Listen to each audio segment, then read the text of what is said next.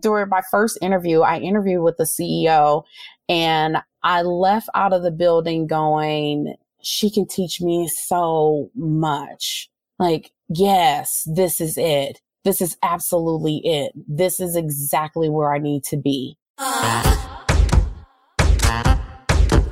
Welcome to the Art of Speaking Up, a podcast that empowers professional women to rise. I'm your host, Jessica Guzik. And in this show, I take you undercover into the stories and lessons that I learned, sometimes the hard way, throughout my career.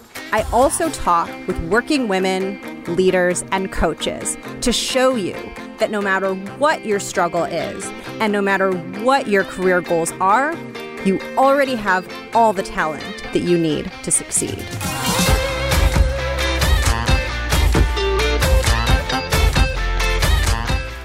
When things get tough and unpleasant and not fun in our careers, oftentimes there are two paths that we can take as we're going through that difficult thing. The first path is the one where we are stuck in those bad feelings. We want it to end. We're hyper aware of how unpleasant it is and we want it to stop. And that's where our focus is. And the second path is one where we're experiencing those things. The reality is the same, but our perception of it is completely different. We're focused less on the unpleasant and challenging and difficult feelings in the now. And we're focused a lot more on the why and where that challenging thing is taking us to. Because often we're going through something challenging because we're trying to get from point A to point B. And even if the challenging thing is not part of a goal that we set, it's just a difficult thing and you don't really see that point B and you don't see the light at the end of the tunnel. There always is one because every single one of those experiences strengthens you and brings you resilience that you get to bring into the next challenge. And that ability to zoom out and to look at our careers and the difficult things that come up from the perspective of what am I learning and what is this bringing to me?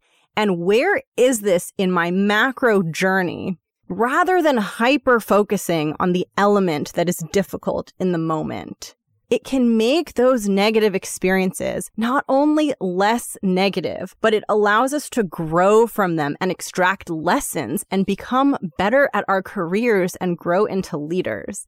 And I absolutely loved this conversation with today's guest, Tasha Thomas, because everything that she talks about comes from that perspective and that deep understanding that when things are difficult, it's because there's something greater ahead. And in this episode, Tasha shares her career story, a little bit about her life and how she got to the career she has today. And she gives tons of tactical career advice. She talks about things like how you know when it's time to move on to another job, how to build a tight relationship with your manager, how to get more comfortable in your own skin if you're feeling not super confident at work. She talks about her journey through all of those things and gives incredible advice, but all from the perspective of the bigger picture. And I think that that is so incredibly valuable because my end game for you is to move up in your career and to move ahead and to reach for the biggest possible thing that you want. And that ability to zoom out and see the bigger picture the way that Tasha sees it, it helps you learn more, it helps you move up faster, and it makes your day to day more enjoyable. I'm so excited for you to hear from Tasha. I'm so excited for you to hear her story and all of the incredible career advice that she gives. And with that, I will let you meet her and learn a little more about her. Enjoy. So my name is Latasha Thomas. Right now, I'm the controller and VP of administration for a local nonprofit here in the Bay Area. So that's my by day job. My nights and weekends are spent. I have my own company called My Finances Matters, where I teach financial literacy, teenagers, young adults, some regular adults, budgeting and different things like that, just giving them an opportunity to get some solid foundation for financial literacy, learn about some money. and we're going to talk a little bit about how you got to where you are today. And I wanted to go back to the start and ask you a little bit about your upbringing and how that led you into your career. It was interesting. You know what? It's funny. I look back now and I realize like we didn't have a lot of money. I mean, we lived in the heart of the ghetto. We didn't have a lot of money, but we had each other. And so on some level, I mean, I felt like I had everything I needed. I mean, I wasn't starving. We didn't go without clothes. We didn't go without food or anything like that.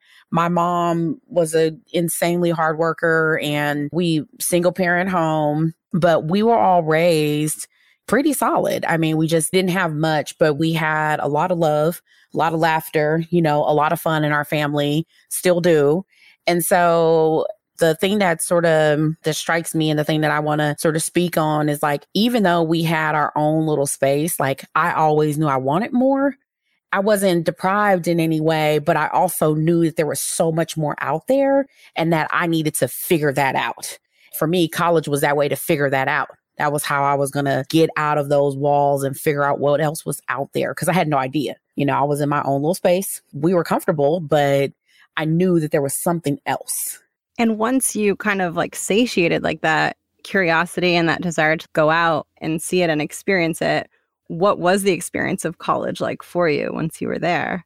College was awesome eh, on some levels. And then there were some other things that happened I'll get to in a second. For me, it was really cool.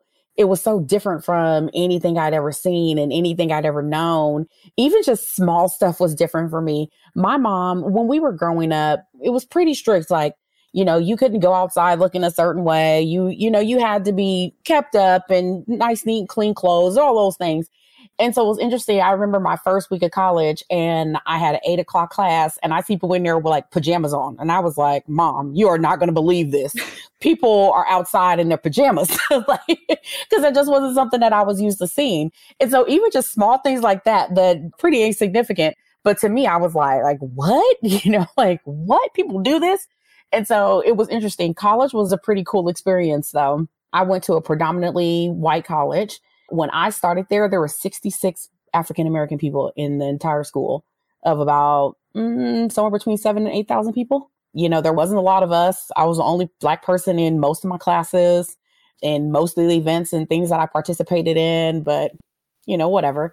In my junior year, I actually started having some symptoms of an illness that I didn't know what it was at the time and ended up leaving school, just dropping out of school because I just didn't know what else to do. I have an autoimmune disease called myasthenia gravis.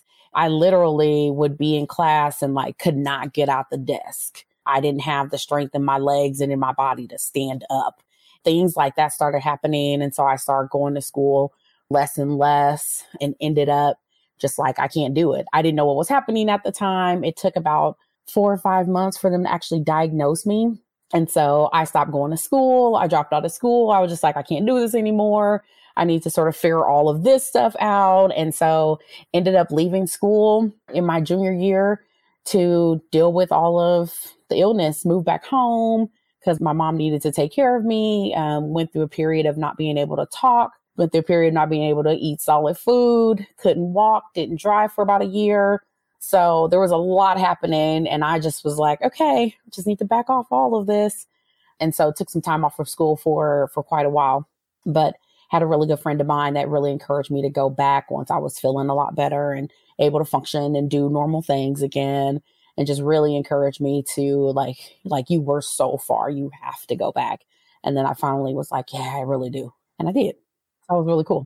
Yeah, it sounds like you figured out kind of what was going on with the autoimmune disease. I was diagnosed in March of 2002. Took some time off from work, was off of work for about a year and a half, had surgery, a few other things happened in there, went back to work in 2003 and just sort of jumped right in at the time I was still living with my mom and I was like, I just want to save money and get back out on my own and, you know, sort of do things on my own again. I went back to school in 2005 and took me a couple of years to finish it all up because I was going part time, but finally did it and got my bachelor's degree in 2007. Cool. And then once you had the bachelor's degree, What was kind of your early career and how did things evolve after that? So initially, when I first started school, I wanted to get my business degree because I actually wanted to open up a restaurant, but I wanted to learn all of the back end first, then wanted to go to culinary school. So once I got sick with myasthenia, the doctor was like, no, you're going to find a desk job. you're not, you're not going to go cook for anyone. And so I was like, oh, okay. So I need to figure out what I'm going to do now. You know, I had this whole plan in my head, you know, even going into school when I was 17, I like had this whole plan and I had it all mapped out. And now all of a sudden I've been completely railroaded and I was like, what now? So I've always been really solid with numbers. My aunt was a bookkeeper. And so I was like, well, let me explore this accounting thing. And so when I went back to school, got my bachelor's in business with an emphasis in accounting and went straight into, I was in my senior year, did an internship at an accounting firm here in Santa Rosa.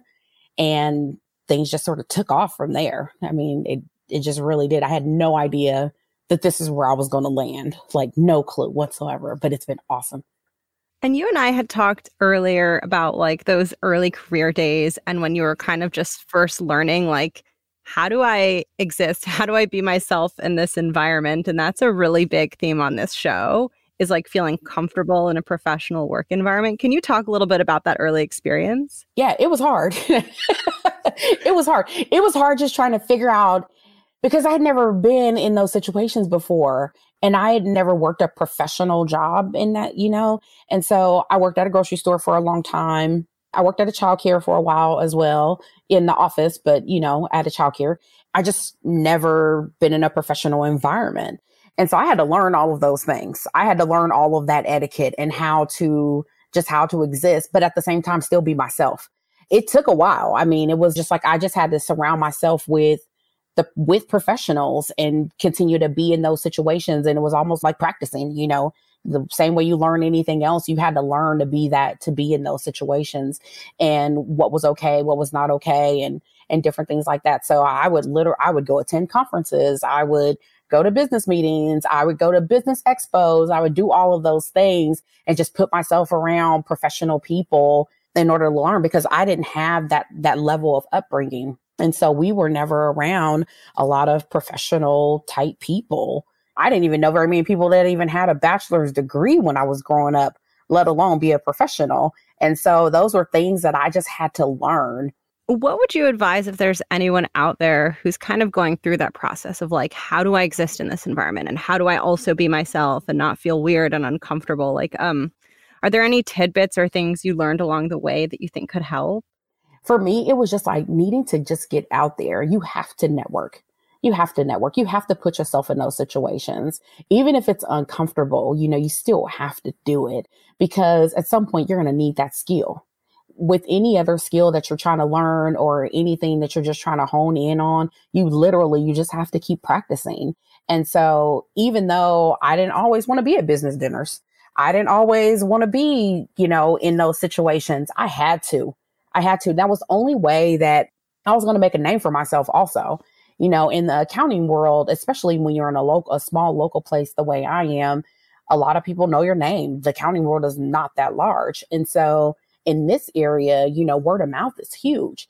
I had to put myself out there. You know, I needed people to be speaking great things about Latasha Thomas. And so the only way I could do that was to continue to put myself out there. And if you want it and you want it that bad, you need to go out there. You have to put yourself in situations where people are discussing your name.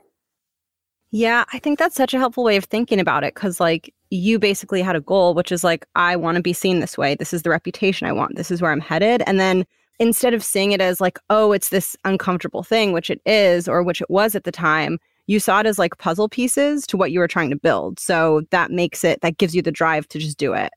You said it so perfectly. Just the big puzzle.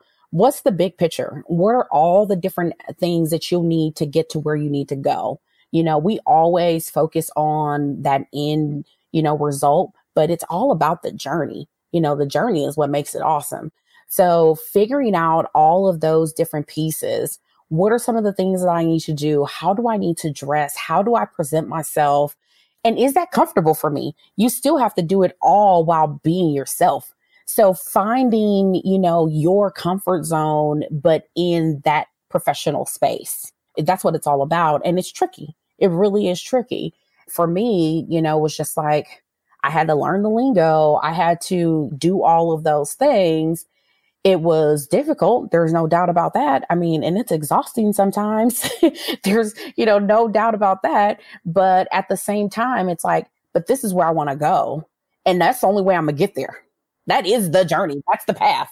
I love that. I don't know if you'd relate to this, but like sometimes when something feels bad in the moment, you can also see that value can come from a very unpleasant thing. Like you Absolutely. could see what it will do for your character and for you as a person. Absolutely. I'd say all the time, I never, like growing up, I've been around some the craziest situations ever, but they all made me who I am today. They all prepared me for something bigger, better. And I don't know what those things will be God hasn't revealed that plan to me just yet, but he's constantly preparing me for it. And so being in those situations and learning what I learned, even the bad things, all of it is preparing you for what's next. And so sometimes you just got to get ready. You don't know what you're getting ready for, but you got to get ready. Yeah. And sometimes I think about it this way too. Like if I'm going through something so horrible, then that means the next time a horrible thing happens, I have like a horrible situations toolkit and hard things start seeming less hard because you're like, you have an analogy somewhere. Absolutely. And you just get stronger. I mean, you just, you get stronger by the day. The good things, the bad things, all of them make you stronger. And so it's just like, you know, but there's going to be something bigger. And that that's my that's always like my thing. It's like I know I'm gonna be uncomfortable for a while. It's okay. It's okay. That's it's all right. I know that something else is coming my way. And I just gotta work towards that. And I have to be, you know, I have to keep just continue focus focus focus i don't even sometimes i don't even know what i'm working towards sometimes but i know that something else is around that bend and whatever it is that i'm in in the moment I'm just going to roll with it. I'm going to learn from it. I'm going to take it all in. I'm going to take it with me because I'm going to need that at some point in time. That's been my life. Like that literally has been my life. It's just like not everything's going to be good. It was really, really difficult for me going through the myasthenia and going through being off of work and not being able to do simple things that other people can do. I went through this time period where I wasn't able to smile.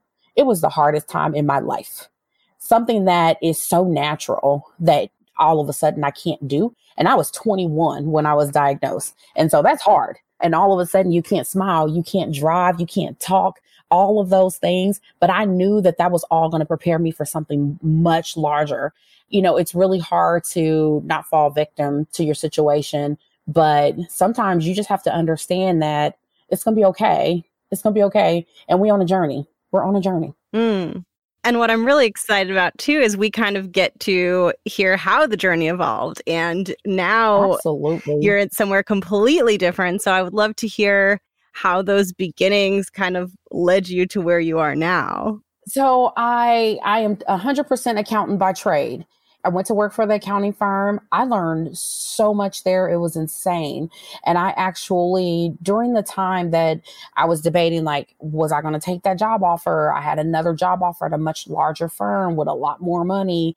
But for me, I've always been the learner. And I knew, I knew just from conversations with people, you know, that had come before me that made those decisions already. And they had said, you know, a lot of people, when you go work for a larger firm, you have to make a choice. You have to make a choice. Well, I was given the opportunity at this local firm that was much smaller that I didn't have to make a choice. We'll teach you both. We'll teach you accounting. We'll teach you tax. We'll teach you audit. We'll teach you bookkeeping. And I was like, well, well, that's gonna make me a that's gonna make me a whole lot more marketable later. And so I was like, this is what I'm going to do. This is what I'm going to do. I had this, I mean, just an amazing opportunity. And so I took that opportunity. So I jumped right on in. I started out just doing bookkeeping, tax work. It was like if one of the accountants or one of the managers wanted something small done, I was like, I'll do it. I'll do it. yeah, I'll take care of it. Because for me, it was just like learn, learn, learn, learn, learn, learn all that you can because I was surrounded by so much knowledge and so many amazing people and they wanted to share You know, they wanted to share the knowledge, they wanted to share, but they hadn't come across someone that was hungry for the knowledge. And so for me, it was just like, I'm to learn everything that I need to learn right now. And so I just jumped right on in and worked there for about six and a half, close to seven years. Worked there, started out as an intern, like literally just doing just random mundane tasks. And then it turned into, you know, I was the tax manager and then I became the audit manager. And, you know, I'm like literally running the office. And so there was just all of these different things. It was just really cool experience. I decided to leave there because I wanted my life back. And I decided that 80 hour work weeks weren't really fun. and so decided that, you know, it was time for me to go. And I still love those guys to this day and, you know, still connect with them frequently, actually. And so it's been a it's been an awesome journey.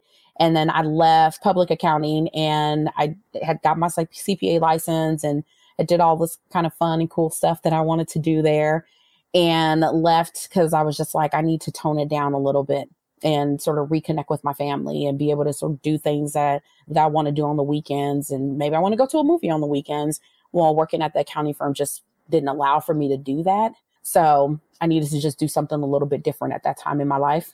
And so I went to work for a nonprofit here as their controller. And that was pretty awesome. It was amazing. It was just such an amazing experience because I got to take all of the things that I learned before and not only apply them, but apply them to a company that was doing some amazing things in our community. And so it was just twofold was just awesome. For me, that just worked out really well. Worked there for six years six years, something like that, and decided to move once again. This time it was more because of the personal growth. When I was working for Anova, I just felt like I had learned everything that I can learn about the company inside and out. And so I just feel like I didn't have another place to go. And while I absolutely love what ANOVA, you know, does in the community and love the people that I work with, they were just so amazing. I still needed more. And I mentioned this a little bit ago that I've always been a learner, learner, learner.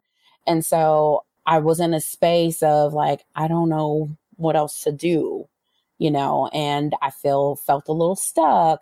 I knew, like, I literally knew the co- processes of this company inside and out. And so it was like, well, what else is there? And so I really started focusing on my personal growth, personal development, and me just wanting to do something a little bit different. Came across this ad for my current job and was like, hmm, now this may be it. so during my first interview, I interviewed with the CEO and I left out of the building going, she can teach me so much.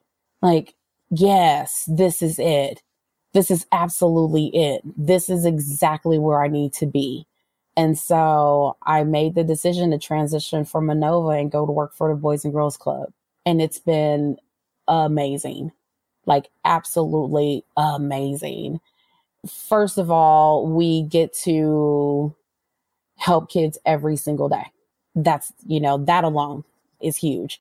Second, we have a VP team that is outstanding and it's just really cool to be able to learn from them they all work in you know very unique ways and all have their own you know sort of way of doing things but all with this common goal and i am just extremely grateful to be able to work with them our ceo is nothing short of amazing and probably one of the best leaders that i've ever been in the presence of and that's where i want to go that was for me that personal development was I want to learn how to be a better leader. Mm. When I was at Anova, I always felt as though I made a great connection with with my team and I worked hard with them, they worked hard with me, and there was always this mutual understanding, this mutual trust. But how can I be an even better leader?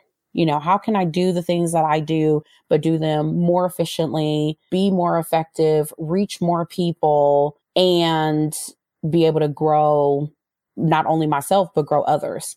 That's what I really set out to do when I decided to take the position at the Boys and Girls Club.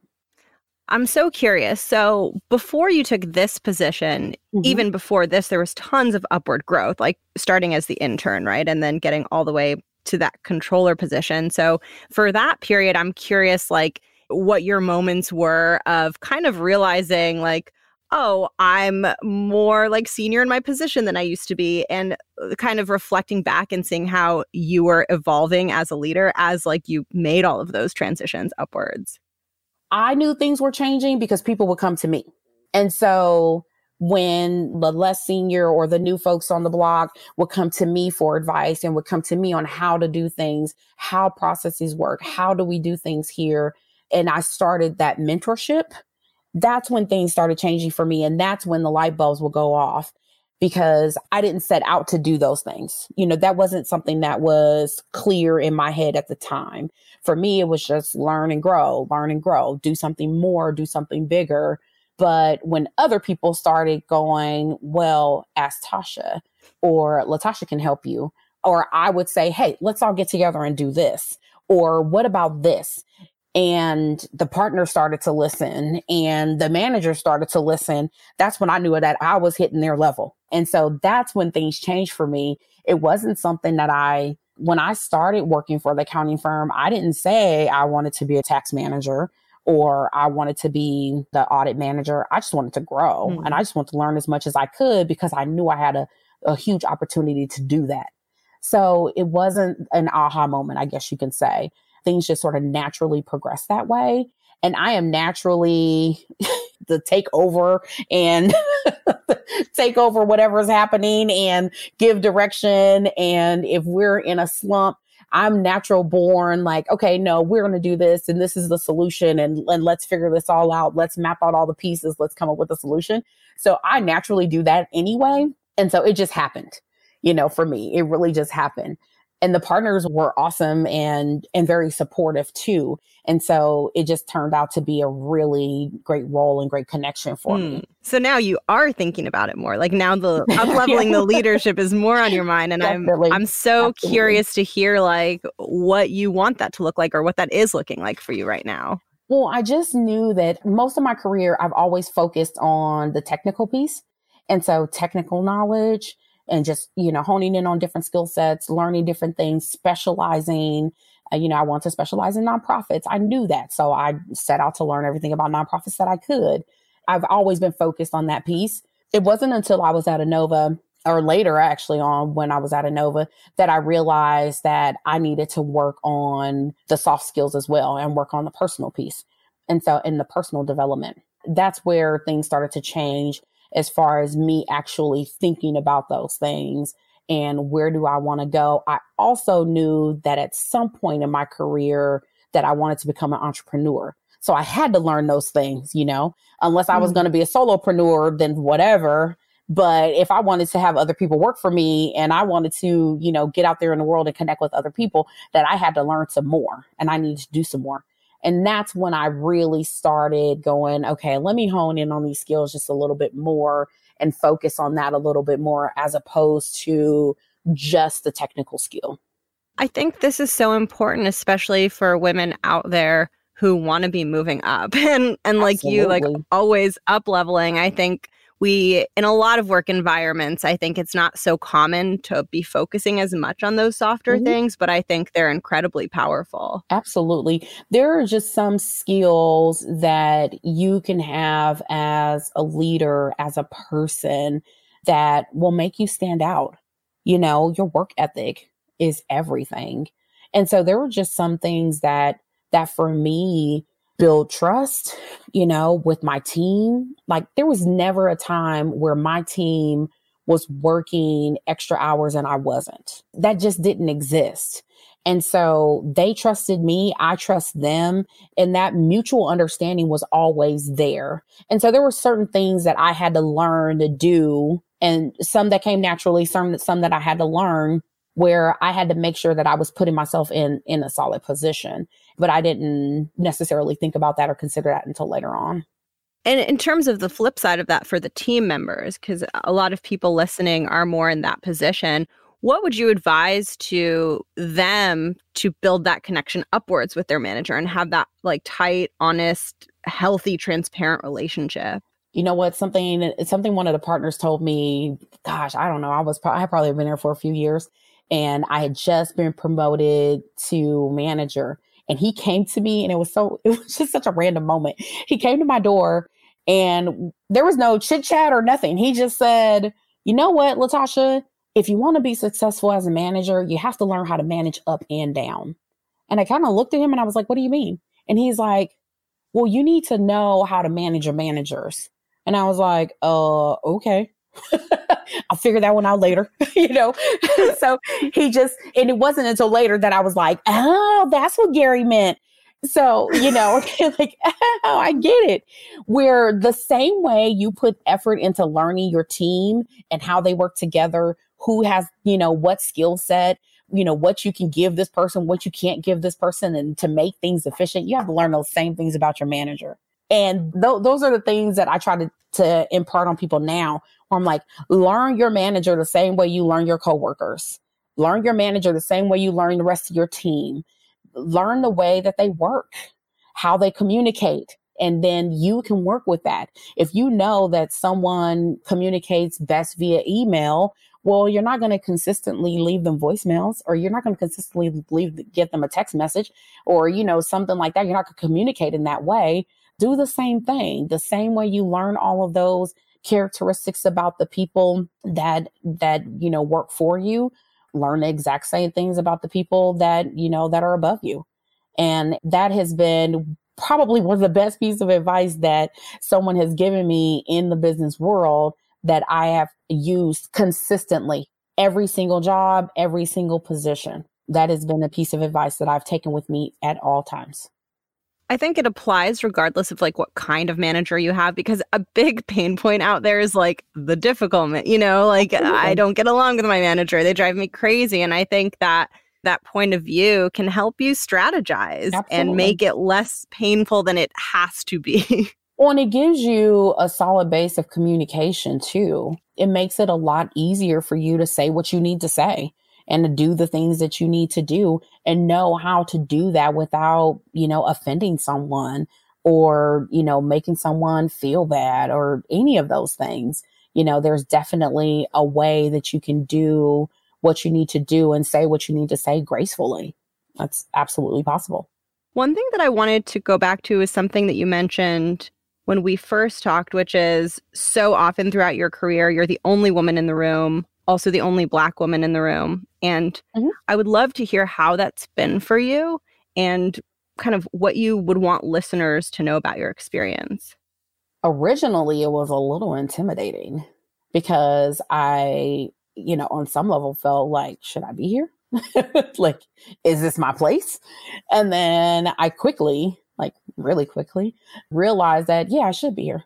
And this is my place. Absolutely sometimes you got to change things and sometimes you have to be the one to make the change and that's okay you know for me i was the only black person that worked at several positions several jobs that i had whatever at some point i had to accept and they had to accept also that a I was just as smart as you were, you know, sometimes, sometimes more, you know, and that's okay. And I belong in this room the same way you belong in this room. I worked hard just to get here the same way you did. And so there was no denying that that I should have been there. And I had to really accept like, no, it's okay. It's okay. It's okay. And not only that, not only accept it, but actually embrace it and realize that that was a huge opportunity for me. You know, it was a huge opportunity for me to be the only female or to be the only black female, you know, for some, you know, that was difficult. But like for me, it was just like, no, like this is absolutely where I need to be. And that's okay. That's okay. And I made those choices too. That was the other thing. I went to a predominantly all white college and knew I was going to a predominantly all white college. While once I got there, there was definitely that culture shock that I was like, oh, yeah, I really did make this decision. But I made that decision. I looked at those demographics before I decided to go there. And I was living in an area also that was predominantly white and Hispanic. Well, I knew that. It wasn't a shock to be the only black person, but I also had to just be okay with that that that was the situation that I put myself in, number 1. And if I wanted it to be different, then I could do that too. I can either change it by being the only black person and then inviting a few black friends so I didn't have to be the only black person, or I can leave And so I quickly decided like I didn't want to leave. That's not what I wanted to do. And where I was was exactly where I wanted to be. And so everybody else was just going to have to accept it. If there are people out there listening and thinking, okay, like that mindset shift sounds super powerful, but I'm not as confident as this woman. Like Tasha, you are your presence is very people will feel it mm-hmm. just listening to you speak. And so what would you say to someone who's thinking like, well, I don't have the same confidence level as her or like like can I make that mindset shift? Like how would you kind of mentor or advise someone who like wants to make that pivot you made but is like questioning whether they have what it takes? Take your time. Really truly take your time. It's okay. I wasn't always as confident. I mean, I feel like I've always had a little bit of confidence, but I was not always this confident. But it took time to get there it took time for me to accept me.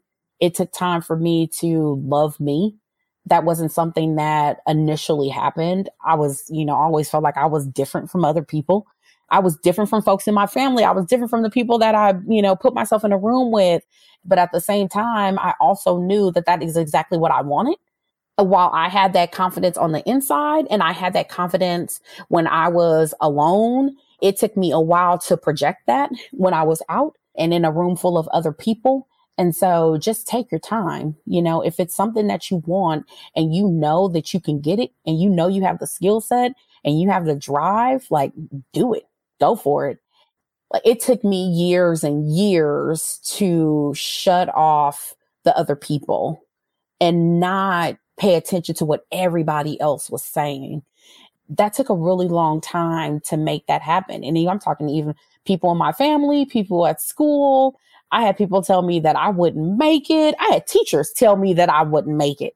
I was like, okay, you know, so at some point when you get older and you, you have had people in your life that are supposed to be encouraging you and people that you typically in a normal situation would aspire to be like telling you that you can't do it at some point you have to you have to rid yourself of those negative those negative comments and and not take that in. That's not a that's not an easy thing to do and that's why i say just take your time. Like you you build confidence over time. None of us you know step out with you know this insanely high level of confidence. It really takes time and it also takes some success moments going from leaving school with the myasthenia gravis and then going back to school and taking two years to finish one year's worth of work. And it was just like, oh my God. And so finally having like, I finally have my degree or I finally did something, you know, having those success moments definitely helped but it's hard when you're in the trenches. It really is. And that's why I say just take your time, work towards your goals, map out your plans, map out your goals, work with intention, and keep pushing. And it'll happen. It will absolutely happen. It is not an overnight deal at all, but it is 100% doable for sure. And so, what's next for you? Ooh, what's next? At the Boys and Girls Club, I am like literally again learning all that I can. I've been there for a little less than a year. And so I just want to continue to grow in that role and grow as a leader. Like I said, I'm super fortunate. Our our um, VP team, our executive team consists of five females and one male, and it's amazing. And so I'm like, here we are, this you know team of six, and five of them are females running, you know, this insanely large company and serving 3,000 kids every single day. Like, let's do it. And so I just want to keep on learning from those ladies and growing for as a professional, growing in my leadership. And that's just one of my really big goals is to really, really focus on learning as much as I can about the company, doing as much as I can to help our kids and, and build our community and truly, truly honing in on my leadership skills. That's a big one for me right now. On the flip side, building my company, connecting with other amazing individuals in the personal finance world, and just really taking what I've learned over the years and my skill set and really, really giving our kids a chance, giving our, giving our teens a chance and giving them an opportunity to learn so much more. You know, you see statistics out there that there's, you know, $1.5 trillion worth of student loan debt, you know, and I just want to help some kids not add to that. For right now, that's what I'm, that's what I'm doing. And that's what I'm working on. You have two careers and you're a mom. I am a mom. I have a five and a half year old. Yeah, it's pretty awesome. It's busy. I'm I'm extremely impressed by that because two big real things, one that you created, mm-hmm. and one thing that I wanted to ask you is just what your really big career dream is. Like, what is the biggest thing that you want for yourself? It's so interesting. At one point in in time, I really wanted to retire early. it's just like, oh my God, I want to work really, really hard so I can retire early. And now it's interesting because now I'm in a space of I'm working on two different projects that I love. And I'm like, I don't necessarily want to retire early right now, you know, and work myself to death just so I can like go lay out on the beach and, and hang out and not worry. You know, that's a hard one for me because ultimately I just am always striving to be a better person, no matter what that is. You know, doesn't doesn't matter what I'm doing, and just like being a better person and making a better better decisions than I did the day before. That's just always the goal. And so ultimately, yes, I would love to continue and and run my company full time, but in a in a different way. Um, right now, I am the person who's doing all of the teaching and all of the everything. At some point, I would like to be the person that's facilitating this this portion and teaching other people how to be amazing teachers and teaching other people how to be amazing people and stewards in, in the community. So that's my ultimate goal is to teach the teacher. Wonderful. Mm-hmm. And with that, I'm going to get into the listener question if you're ready for it. Absolutely. Okay, here we go. So the listener asks my previous manager recently left my company, and I'm having a lot of troubles getting along with my new manager. She's not the type who likes to watch her team succeed. She's more of a micromanager that tracks what minute you arrive at work. She constantly takes credit for my work and she compares us all the time and feels threatened when I'm working on something she is not. I used to enjoy my job, but I'm having troubles feeling happy and sane with her around. Is this a fixable situation? And is there something I can do to get to a healthier dynamic? Sincerely, feeling trapped. Okay. Couple things, a couple things that that immediately pop into my head. The first one is is it fixable? Well, I don't know, but there's definitely a few things you can try to decide that. The first one is communicate. I think communication is everything. Sit down, have a conversation with them one thing that I said, you know, before is managing up and down. Have a conversation with your manager. Explain to them the type of management style that works really well for you. Ask questions. Find out like what what is it? Are they may be feeling insecure because they're the new person on the block and feel like they have something to prove. You know, let them know that we're team. We're all in this together. There's definitely something to be said about being honest and being transparent with your supervisor. I know for me as a supervisor, I 100% appreciate honesty. I 100% appreciate transparency. I love it when somebody that that's on my team comes and says to me like, I noticed you did so and so, but mm, I didn't really like that. Or like, well, what about can we try this? Or, you know, you don't have to come right out and say like, I hate it when you do so and so, you know, we don't need to put those type of feelings out in the universe. But at the same time, there's definitely a way to communicate gracefully that you're unhappy. And mm-hmm. these are the things that that are happening around you or with you that make you uncomfortable. Give that person the opportunity to change. But they may not know that they're doing something that's bothering you. And so that's why I say communication is everything. That person may go home and say, Hey, honey, I had a great day today. and you're going home and saying the exact opposite, you know? And so give them, give them opportunity, have some conversation and be, be vocal, be transparent and, you know, say what it is you need to say while at the same time doing it in a graceful way and not being offensive, not being accusatory, but giving them an opportunity to make some changes. That can be your, your first step and then you can definitely have a have an opportunity and give them some time to see if that's a change that you want to make or if it's a career that you want to be in. I have yet to find one single company that does everything and does great, but there's other companies out there too. So that may be an option. But I would 100% have some conversation. Buy them coffee. Sit down and buy them coffee and sit down and have a conversation and let them know how you're feeling. Thank you so much, Tasha. Absolutely. And now for the closing questions that I ask to everybody. The first one is about the title of the podcast, which is The Art of Speaking Up. And I love to ask every guest what speaking up means to them and why it's important to them. You know, for me, it's just all about promoting awareness. If we don't say something, then how will someone else know? And so again, it's just like that communication is everything but promote that awareness. And not only not only promote awareness about the things that are bad promote awareness about the things that are good. If there's people around you that are doing amazing things tell them speak up you know say something. Mm-hmm. um and just it's like not just the bad things you know there's a lot of things in our society that we're scared to talk about and that we don't bring attention to, but bring awareness to it. Absolutely. Put it on the table. Have those difficult conversations. Right now, you know, I mentioned my finances matter where, you know, we're having conversations about money. That's not always easy, but it's always a conversation that we need to have.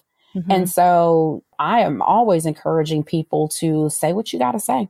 Speak up, say what's on your mind. Let's have some conversation about it.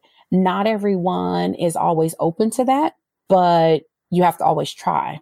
I love that. I can't go into any of it because then we'll be talking for three hours. but I love everything that you just said so much. There's so much in there.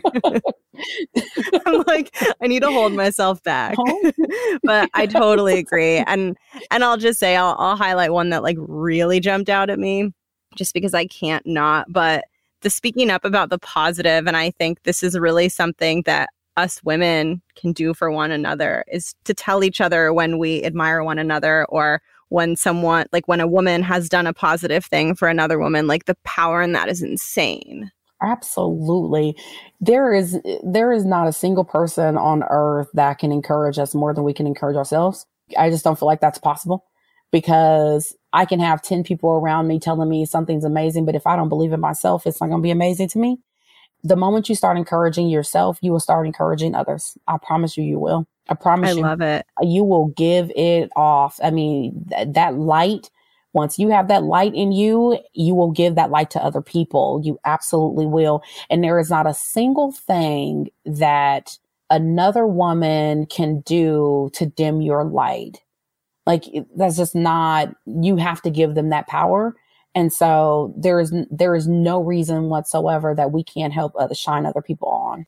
And with that, I'm going to ask you the closing question, which is my favorite. And the context is that I started this show because, like many of us, I had some rough times in my early career. And I started the show so that I could speak to women, whether they're going through something difficult or whether they need some encouragement to go after their professional goals and dreams and make them feel good and empowered and just reach them. And so I love to mm-hmm. give the floor to the guest to share whatever is on their mind or on their heart that they would want to share to empower and uplift other women. There's a quote that I would love to share that really just embodies my entire life. um, it's it's by Richie Norton, who's an author, blogger, and it says intentional living is the art of making your own choices before others choose for us. And so be intentional. Go out there with the intent to do something amazing. And it doesn't have to be something on a grand scale. You know, like I said, just doing, being intentional where you wake up in the morning and you you know that I'm going to do better than I did yesterday and living with that intent because no one else can do that for you. We make our own choices. But if we give the power to other people, they will use it. Absolutely. And so be intentional, be great and go out there with just live that, embody that every single day. You know, there is not a single day that I wake up that I go, you know, today I'm just like, I'm gonna be a bad person. Like we don't do that, you know? And so wake up with great intentions and do your daily duties with great intentions. Go out there with a positive mind. Go out there with positive thinking. Continue, you know, just have positive vibes, period. And it'll show. It'll show. It'll 100% show. And not only that, when you live intentionally, you make choices to get to where you need to go, you know, and you, all of the little steps that you take, they all get you to that greater good and to that greater goal that you set. But you can't do that unless you really embody it.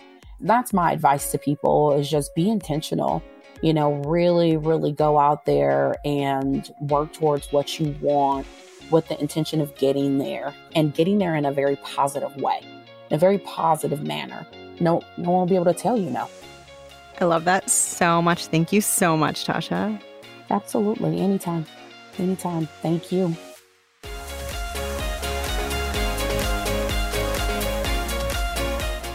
Thank you so much for listening to my conversation with Tasha. She was incredible. I hope you enjoyed it and I hope that you learned something.